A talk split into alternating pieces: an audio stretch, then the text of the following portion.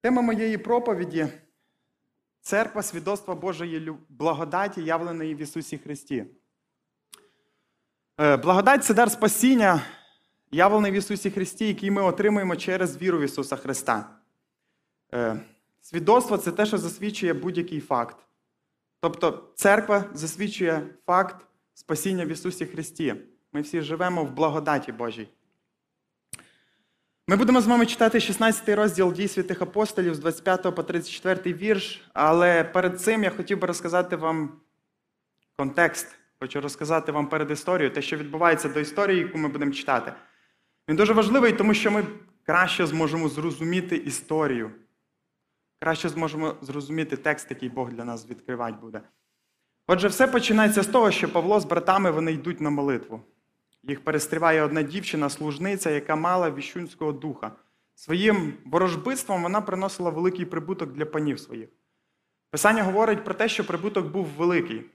Отже, такий маленький собі бізнес, який процвітав. Вона нічого поганого не робила, окрім того, що кричала по суті істину вслід Павлу і братам. Вона говорила про те, що це люди, це раби Всевишнього Бога, які провіщають дорогу спасіння.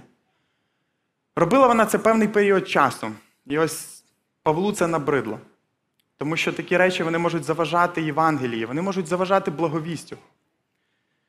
І пам'ятаєте, Марка, перший розділ, 34 вірш, коли Ісус Христос зцілював людей, коли Він виганяв демонів, Він забороняв демонам говорити про те, що вони знають Його.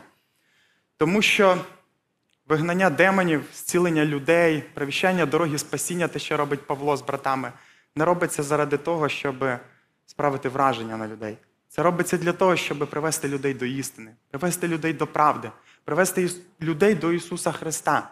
Саме тому Павло обертається і до духа цієї дівчини говорить: в ім'я Ісуса Христа я велю тобі вийде. І того часу той виходить. Звісно ж, панам це не сподобалось. Надія на великий прибуток почала пропадати просто на їхніх очах. Тоді вони хапають Павла і силу цих двох братів, ведуть їх до начальників тієї місцевості. Збирається великий натовп людей. Під тиском цього натовпу Павла і силу їх бичують, їх б'ють палками, з них знімають одяг їхній і ведуть їх до в'язниці, де передають в'язничному дозорцеві, який, в якого є завдання пильно стерегти їх. І ось далі це такий маленький фундамент нашої з вами історії. Історії, де церква в незвичних обставинах буде свідкувати про благодать Ісуса Христа. Е, Далі будемо читати з вами. Відкривайте, будь ласка, Писання, 16 розділ дій святих апостолів з 25 вірша. А північної пори Павло і сила молилися, і Богові співали, а ув'язнені слухали їх. І ось нагло повстало велике трясіння землі, аж основі в'язничні були захитались. І повідчинялись зараз усі двері, а кайдани з усіх поспадали. Як прокинувся сторож в'язничний, побачив відчинені двері в'язниці, то витяг меча та й хотів себе вбити, мавши думку, що повтікали ув'язнення. А Павло скрикнув голосом гучним, говорячи: Не чини собі жодного зла, бо всі ми ось тут. Зажадавши ж той світла, ускочив і тремтячий припав до Павла та до сили і вивів їх звідти і спитав: Добродії, що треба робити мені, щоб спастися? А вони відказали: Віруй в Господа Ісуса, і будеш спасений ти сам та твій дім. І слово Господнє звіщали йому та й усім, хто був у домі його, і сторож забрав їх того ж часу вночі, їхні рани обмив, і охрестився негайно він сам та його всі домашні. І він їх запровадив додому свого, і поживу поставив, і радів з усім домом своїм, що увірував в Бога. Все починалося з того, що Павло з братами вони просто йшли на молитву. Все ж вони моляться, але трошки в інших обставинах. Обставини в їхньому житті вони змінилися. Але як люди, які переживають благодать Божу в своєму житті, вони продовжують поклонятися Богу в тих обставинах, в яких знаходяться. Вони моляться до Бога, вони співають для Бога, і всі ув'язнені вони слухаються, і, можливо, сторож перед тим, як заснути. Як люди спасені, Павло і Сила були провідниками до Божої благодаті, але вони не можуть нікого врятувати. Це те, що робить Господь. Тільки Господь може притягнути до себе людину. Про це говорить Писання. В Писанні написано: ніхто не може прийти до Господа, якщо Він не притягне. Церква просто свідкує, свідкує про спасіння в Ісусі Христі. Церква показує на Ісуса Христа.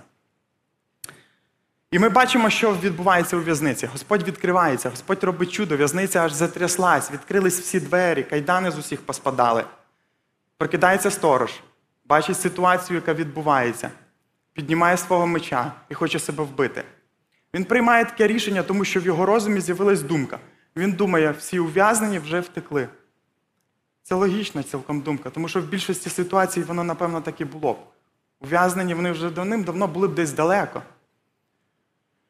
Е, в світі є така фраза, дуже відома серед усіх людей. Не знаю, її дуже часто повторюють, життя коротке.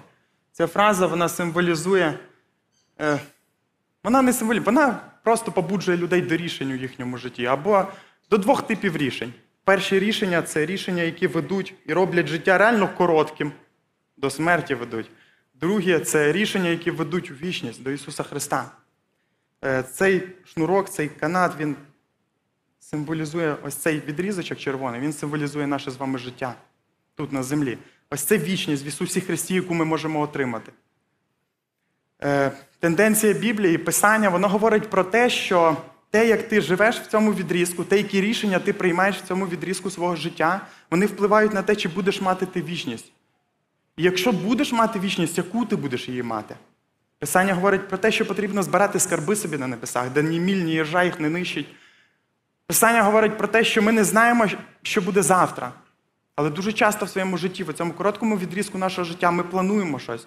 Ми думаємо, тут я куплю собі машину, тут будинок, тут посажу дерево, тут в мене народиться син, ось тут в мене буде ще щось.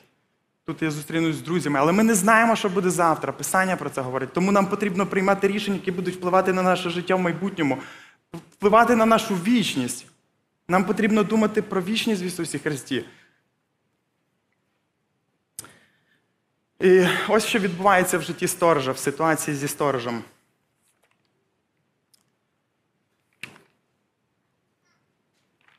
Павло, сторож, він чує слова Павла, який говорить: не чини собі жодного зла, бо всі ми ось тут. В момент, коли він підняв свого меча для того, щоб вбити себе, він чує слова Павла: не чини собі жодного зла, бо всі ми ось тут. Цікаво, що залишились усі в'язні у в'язниці. Справа в тому, що я не знаю, чому вони прийняли таке рішення. Можливо, вони були під враженням від поклоніння Павла і сили. Можливо, вони неможливо, вони точно бачили чудо Боже у в'язниці. Вони бачили, як затряслася ця в'язниця, бачили, як відкрились всі двері, і їхні кайдани з них поспадали. Тому вони просто не осмілились приймати рішення, яке приведе їх до смерті. Вони залишились там у в'язниці. І все це веде до наступного. Написано про сторожа, зажадавши ж той світла. Хочу зупинитись на цьому маленькому відрізку. Цікаво, що сторож, по суті, по-чесному, він просто хотів освітлити приміщення, в якому знаходились Павло і Сила, для того, щоб побачити їх. Ну, темно було, це в'язниця, це підвальне приміщення. Але тут така цікава гра слів. Справа в тому, що віруючі люди в особі Павла і Сили стали при відкритті Божому, при чуді, яке робить Господь, цей момент, коли затряслась в'язниця, вони стали тими, про кого Ісус Христос в Нагорній проповіді каже, ви світло для світу. Вони є тими, хто показує на Ісуса Христа, хто направляє до Ісуса Христа. Отже, зажадавши світла, сторож припав до Павла і задав запитання, що треба робити мені, щоб спастися. Я думав довго про це запитання. Я вірю в те, що це найважливіше запитання в житті кожної людини. Найважливіше життя зараз в цій ситуації в житті сторожа. Він звертається до тих, хто колись собі задавав це запитання. Я думаю, що кожен християнин, кожен член церкви, він колись або якимось іншим образом, але так чи інакше задавав собі запитання, що потрібно робити мені, щоб спастися. І тоді Христос говорив про те, що треба робити. Через інших людей, через церкву. Павло говорить до нього. Ще один момент. Сторож, напевно, знав про те, що Павло і сила це раби Бога Всевишнього, які провіщають дорогу спасіння. Він, напевно, чув їхнє поклоніння перед тим, як заснути. Він точно бачив чудо у в'язниці. Він став свідком цього чуда, яке зробив Господь у в'язниці. Він е, бажав світла. Він почув слова Павла, який говорить: не роби собі жодного зла, бо всі ми ось тут. Все це привело його до цього запитання, до, до запитання, на яке він отримає відповідь у своєму житті. Найважливішу відповідь на найважливіше запитання в своєму житті. Він чує, як Павло і сила говорять йому: віруй в Господа Ісуса, і будеш спасений ти сам та твій дім. Розширений переклад цього вірша може звучати так: віруй в Господа Ісуса і будеш спасений. І якщо твоя сім'я увірує в Господа Ісуса, вони теж будуть спасені. все, що потрібно людині для життя. Далі в його житті відбуваються дуже такі практичні речі, які підтверджують його віру. Написано про те, що він забрав їх додому, він обмив їхні рани. Коли я читав цей відрізок писання, я думав над цим моментом, і перше, що мені прийшло в мій розум, це вірш, який записаний в Івана, 13 розділі, 14 вірш. Ісус говорить: а коли обмив ноги вам я, Господь і вчитель, то повинні й ви один одному ноги вмивати. Господь Ісус, наш Бог, який спасає нас, Він дарує нам приклад, Він дає нам приклад. Він говорить, як треба робити. Ось Павло силою служили для сторожа, тепер сторож служить для них. Наступне, що він робить, в обставинах, які відбулися в його житті, Бог відкрив можливості проповідувати для його рідних. Написано про те, що він і вся його сім'я вони охрестилися. Це ще один крок віри. Це неймовірна історія. Як людина, яка спасення, спасена благодаттю Божою, я вірю в те, що це, я можу твердо сказати, що це найважливіше рішення в житті сторожа. І найважливіше рішення в моєму житті колись було. І є. Я хочу триматись за Ісуса Христа. Церква Надія є свідоцтвом Божої благодаті, явленої в Ісусі Христі. Це дар, який ми отримуємо через віру в Ісуса Христа. Церква як документ, який засвідчує це. Церква говорить про те, що благодать є, спасіння в Ісусі є. Наше життя. Я просто дивлюсь на членів нашої церкви. Я знаю цих людей, я з ними в служінні. Я точно впевнений в тому, що благодать є. Церква це не пам'ятник нашій мудрості, не пам'ятник нашій щедрості, не пам'ятник нашим добрим ділам, не тому, як ми себе ведемо, як ми робимо. Церква свідкує про благодать Божу в Ісусі Христі. Я буду закінчувати нашу свою проповідь і буду закінчувати її одним абзацом, над яким довго роздумував, над яким молився. Сьогодні умови спасіння залишаються однакові для кого? Для всіх, друзі, однакові. Умови спасіння залишаються однакові. І так само пропозиція, яку зробив Павло для сторожа, у віру в Господа Ісуса Христа для того, щоб спастися, залишається однаково. Тому я пропоную, якщо ти хочеш примиритися з Богом, молись, виходь. І Бог дає благодать. Давайте молитися.